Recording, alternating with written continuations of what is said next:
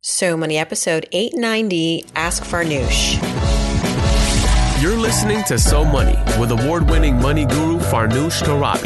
Each day, get a thirty-minute dose of financial inspiration from the world's top business minds, authors, influencers, and from Farnoosh herself. Looking for ways to save on gas or double your double coupons? Sorry, you're in the wrong place. Seeking profound ways to live a richer, happier life. Welcome to So Money. Welcome to So Money, everybody. It's Ask Farnoosh Friday, and some of you might be on the road, hopefully headed out for a fun Memorial Day weekend. We don't have a ton of plans ourselves this weekend. My husband is going to a college reunion. I'm home with the kids, hoping for good weather and some well-behaved children. Um, you know, that's a pretty good combo in my life these days. Son and, you know, kids who follow the rules, follow directions. It's usually either or or none of the above, to be totally honest. Uh, if anyone has advice for me, please send help. Um, all right. So I'm just going to cut to the questions today because we have a lot. And I did something that I sometimes do, which is go on Instagram and in my stories, just say, hey, send me your questions. Um, I'm going to be recording soon. So let's get really current with your financial needs. And um, you guys delivered. So I'm just going to go down the list and hope to hopefully hit as many questions as possible. There were about a dozen, but I don't know. Usually we get to only about five or six. I do want to address this first question. Amin uh, wants to know, are there any situations where diversifying investments is not recommended? Well, if we're talking about investing in the stock market, I do think that diversification is a must. You know, you don't want to, as they say, put too many eggs in one basket. The market is extremely volatile, and uh, it works best in your favor when you do have um, all sorts of con- investments, um, large cap, mid cap, international stocks, domestic stocks. So, you know, there are a lot of investment platforms out there that can automatically diversify your your basket of investments for you. And so I, I don't know of any rules of thumb that would uh, be different or counter to that when it comes to investing in stocks. I will say, though, that when it comes to perhaps investing in yourself, there is this book out there called uh, The One Thing, and it really is a uh, all about how it's important to focus on one thing at a time.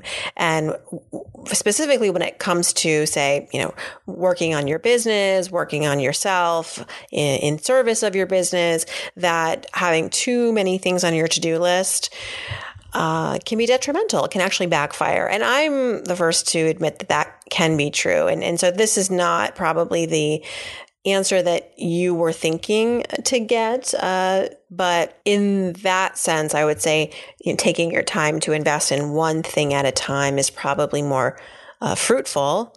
So you don't get distracted. You can really go deep on that, you know, skill or assignment or project or exercise that you want to accomplish for yourself, for your business. Probably that's one place where I'd say you can just invest in the one thing at a time.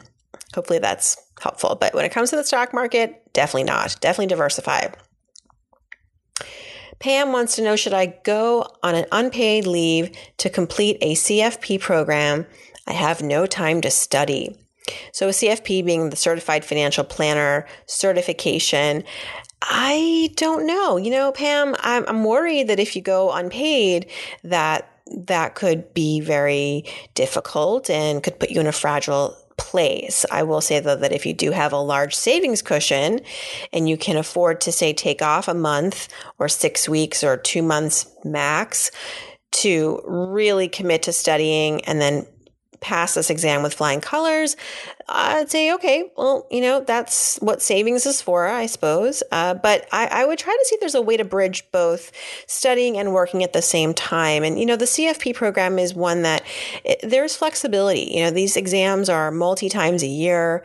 The courses are ongoing. You can go part-time, you can go full-time, you can do it online, you can do it a hybrid course where you're online and in class. So I think maybe look to find the program that makes the most sense for you and just Don't rush into it. Take your time. If if it means taking a little bit longer to complete this because you, you need to find the time to study, but all the while you're able to earn money to support your bills, to keep, you know, all the, the financial cylinders moving, I would do that. I, I worry about quitting your job uh, for this. And, you know, considering it's it's an exam that, um, you know, would probably require just, you know, five to ten hours a week of studying over the next three to six months is my guess. And this is speaking from someone who did try to attempt to finish the C F P course. I didn't finish. Um, I did have a lot going on. I was pregnant. I had a book coming out and I had work to do, but I also ultimately didn't fo- go forward with the C F P program because I was advised against it. Yeah, sidebar. I was advised against it from other C F Ps because what happens is when you become a C F P, it really makes the most sense to get one if you plan to work with clients one-on-one and help to manage people's investments and give them investment advice. And I don't want to do that. You know, I didn't want to specifically work with people one-on-one. I just wanted the credential to further kind of cement my expertise. Uh, but what happens too is when you become a C F P, you become Um, subject to a lot of rules and protocols and clearances. And you know, you have to say things in a certain way. You can't really be off the cuff when you're giving advice. And ultimately it was a, it was not something that I was encouraged to do by people in the industry because they're like, if you do this, this could actually hurt the way that you, you know, you, the way that you give advice. And it would kind of uh, maybe um, curb your ability to have a, you know, big personality in this space. Like you have to be pretty by the book when you're a C F P. And, and that was, you know, um, good to know because I was already having a hard time studying and I was like, okay, well, there you go. I'm not going to pursue it. But for you, back to your question, I think, you know, I'm, I'm a little risk averse when it comes to like quitting your job, uh, or rather you're not quitting it, but you're getting unpaid, um, unpaid leave. I don't know. I mean, you know yourself, right? Do you think you're going to have a tough time financially? And if you think you're going to struggle, I don't know. Maybe it's better to just kind of give up a few things on your to-do list to open up space to study for the C F P. Good luck, and let me know how the exam goes. All right, Livy wants to know, what are the best things a twenty-year-old should be doing to set themselves up for success financially? Well, one is when you get that job, ask for a raise, make sure that you're negotiating on your behalf, make sure that you are earning your worth. Okay. Number two is that you are paying your debts off automatically, that you're setting up a system to pay back your student loans, pay back your credit card debt.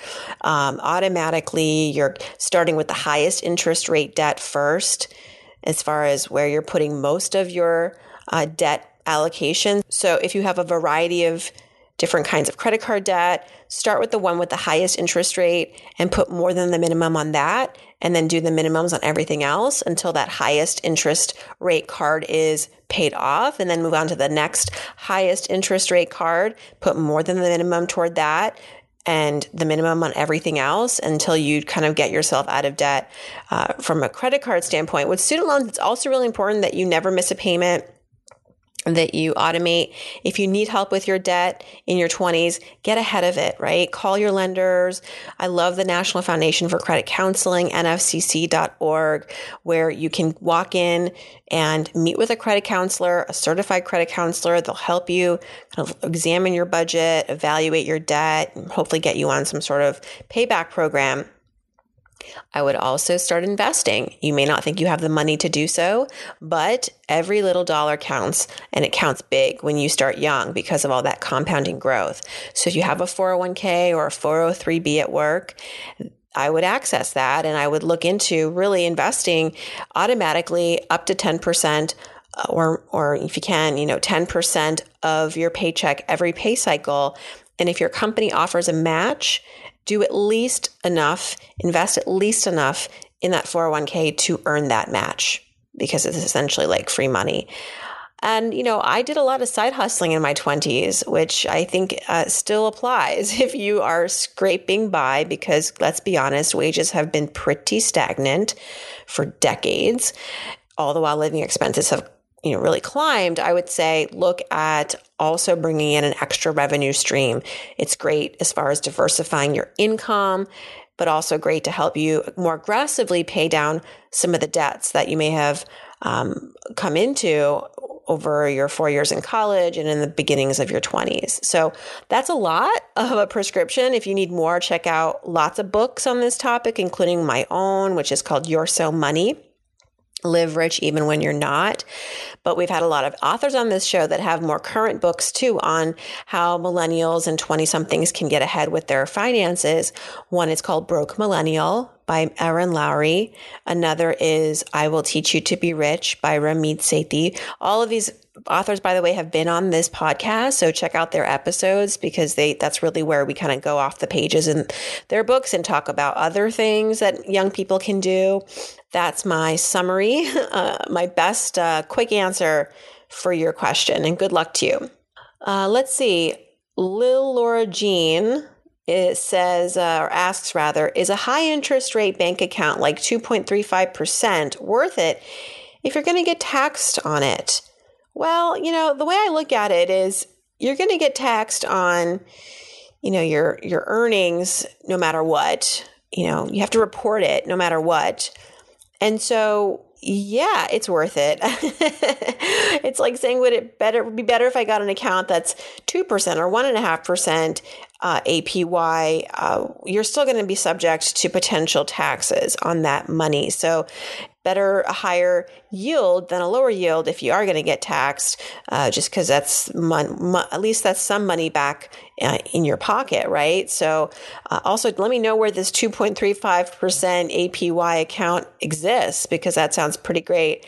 For everybody listening, if you're looking for a good place to park some rainy day savings, you can check out sites like NerdWallet and bankrate dot com for um, some comparison shopping in, in the banking world. But uh, yeah, I'd say it sounds pretty good. Not knowing anything else about this account, like its fees, the accessibility, et cetera, I'd say just, you know, just going off the A P Y, I'd say that's pretty good. And in many cases, I think above average in the market. Okay. Ang Porus. I don't know what, I'm reading off these Instagram names. They're very creative. A N G Porus. How do I pace my startup with little funds and not wanting to borrow? I need to start quickly. Ooh, this is a hard one. I'm not going to sugarcoat this. I guess uh, my short answer to this is just uh, save as much as you can and be ready for a slow start. You know, if you don't have capital or as much as you need, the reality is you may not be able to take off as quickly as you want. Uh, but I will say this, that a lot of people obsess about raising money or saving money for the purposes of starting a business, which absolutely is important. You know, money is not an In, inconsequential thing. It, you need it, and you need um, cash flow every month, especially when you're starting. Your expenses are coming at you, and cash flow is critical. But I will say that it's also important to take your time to know your market, research, tap into free resources, right? Every big city typically has a small business, kind of business development office within their municipality. We have them in New York, and I'm pretty sure in many big country, many big cities around the country. So tap into free government uh, programs that might be able to, you know, give you a business coach. You can do free marketing classes, free, uh, you know, financial planning classes, things like that for your business, which in the beginning could be great, but also great networking too, right? So you're getting to meet other business owners who, like you, may not be so inclined to borrow money. But I'd also say, you know what, once you get to a place where you're feeling really positive about the business and you've made a little traction and you feel more confident, look to doing a friends and family raise. You know, that's how a lot of startups start. And the loan situation for startups is pretty grim, I will say. You know, in far, as far as getting a loan from a bank or a lender, you're not going to get a lot. Unfortunately, you know, typically banks want to see about a year's worth of income before they give you any sort of robust loan. And I'm talking like, you know, twenty-five thousand dollars or more. A lot of small business loans in the beginning are small, you know, five thousand dollars, ten thousand dollars. Look into grants too. There's a lot of free money out there that many business owners don't apply for, just like scholarships for college. You know, many students don't apply for them. Maybe they think they're not going to qualify. They think like, I don't have time to apply. But I would say if you're not going to go the path of borrowing, go the path of trying to get the free money. It's out there. In some cases, it's just a numbers game. So cast a really wide net. You can do a really, you know, deep Google search on this. Uh, and, and that's what we're doing at SheStacks. You know, right now we're looking to apply for a lot of grants. There's also incubators out there that you might want to look into. I think Goldman Sachs has an incubator. Barclays has an incubator. Uh, a lot of these big banks typically have incubators. If you are the kind of company that's looking to start in Um, maybe the, the personal finance space or build something in the fintech space. Uh, there are uh, companies that want to, you know, help invest in some of these next generation companies. So do a search for that as well as you're looking for grants. And good luck. And let me know how else I can help. I love giving as uh, much small business advice as I can, given the recent experience I've had with Stacks House. Jagawins wants to know, is podcasting really making you money? Definitely it is. It wasn't in the beginning, you know, but I would say within the year it was. Um, and I have a whole program on how you can monetize your podcast. If you're interested, I teach other things too in the program, but part of my um, So Money Accelerator program is helping podcasters uh, advance, you know, get more traction, get more f- listeners, start getting subscriptions and um, rather uh, sponsorships and make some, some of that dough. And yeah, there is money in the podcast space. You just have to be strategic about it and be really focused on building your audience, building your brand, building your identity and your differentiation in the marketplace.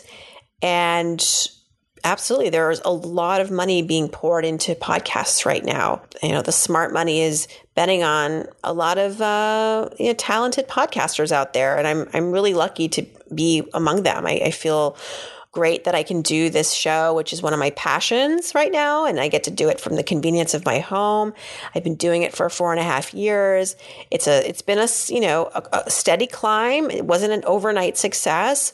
And I have to be honest, making money right away was not one of my goals. My first goal was to just build quality content, consistent quality content, building the audience, nurturing the audience.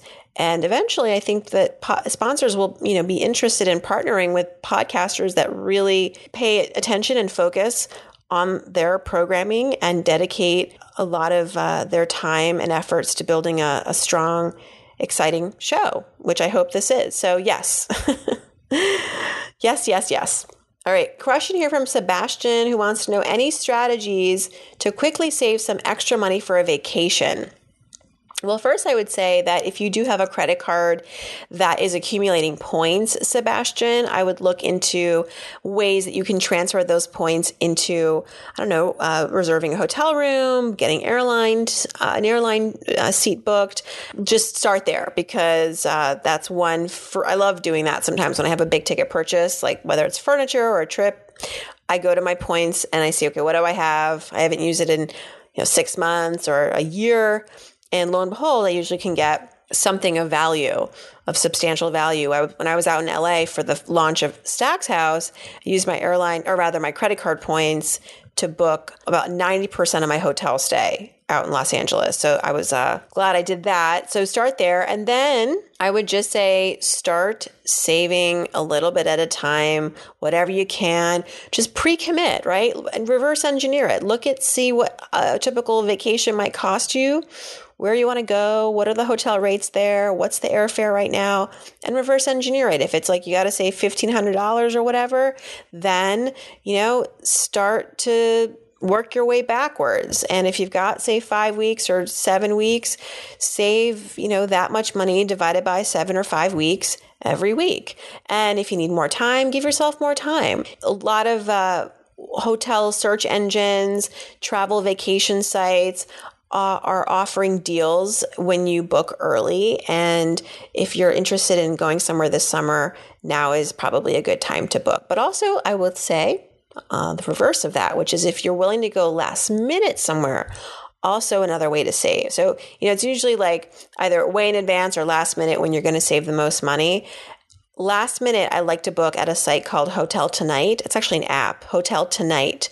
I think you can give yourself usually five or seven days advance notice to book on their site. And their rates are typically, I would say, I mean, I've, I've done, I've booked through their app and I've compared what the going rate is on the app versus online at that given moment. And they almost always have the best rates.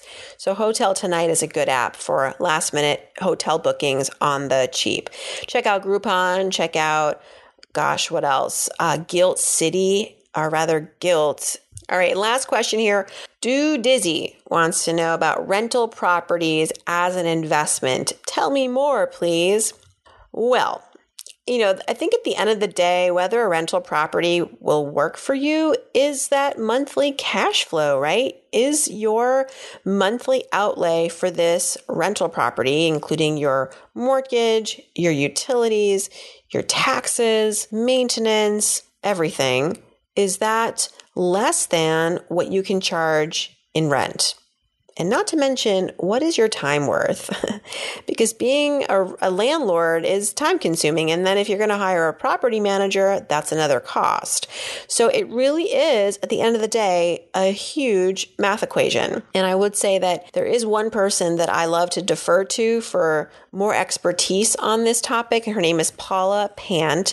She blogs at Afford Anything, also has a podcast, but she is a serial real estate investor, you know, and she She's the expert. I think she even has a course on how to start your first rental property. And so I would look up her information. Afford Anything, again, is her blog and her podcast. Paula Pant is the expert. She's a financial expert, and her niche is really in helping people with this Uh, investment strategy of t- basically taking on rental properties. And I've had her on the show, so look up uh, our podcast because we talk about this very thing.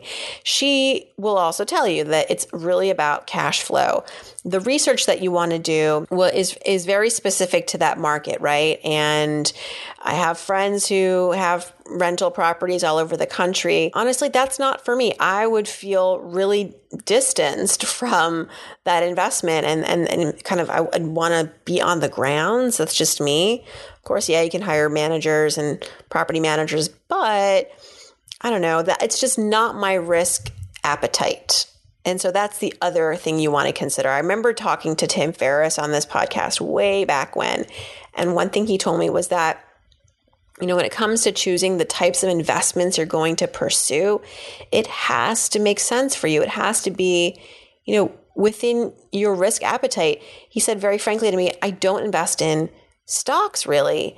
I, and this is Tim Ferriss, he said, I would prefer to invest in businesses because with a business, you know, he's a prolific angel investor. He just feels a little bit more, uh, I don't know, attached to that investment and more knowledgeable about the ins and outs, and he feels like he make a more of an educated guess. Whereas um, investing in some random stock, while yes, they have their earnings reports online and all the talking heads on T V spewing their expertise on various stocks, he just doesn't really have the, he said, you know, kind of interest and appetite and risk tolerance really for that, for that kind of volatility and hands-offness. For you, I'd say, again, the rental property pursuit would have to come down to the math. It would have to come down to your time and what your time is worth. If you do plan on being a landlord, it's also a little stressful, maybe a lot stressful. And then the other thing is, uh, what's your risk appetite? You know, the, you know, in times of market downturns, real estate tends to take a hit. And, you know, are you okay with a couple of years of perhaps um, not finding a renter? You know, what is your financial capacity for this? Do you have a plan B in place before you pursue this? So I guess I'll just say that there are many things to consider. I would look at Paula Pant's information, Afford Anything. And one last thing I will say is that I had two females on the show who um, run a company called Good Egg Investments. And Good Egg is basically a way for people who are interested in investing in rental properties uh, to do so by diversifying their investments. So Good Egg picks the properties and diversifies them across the country and across types of housing. And then you, as the investor, just give them money and they spread it across all these investment properties. And you don't have to worry about being a landlord. You don't have to worry about like a two a.m. call, like we have a leak in our bathroom situation. You don't have to worry about finding a landlord or rather a renter.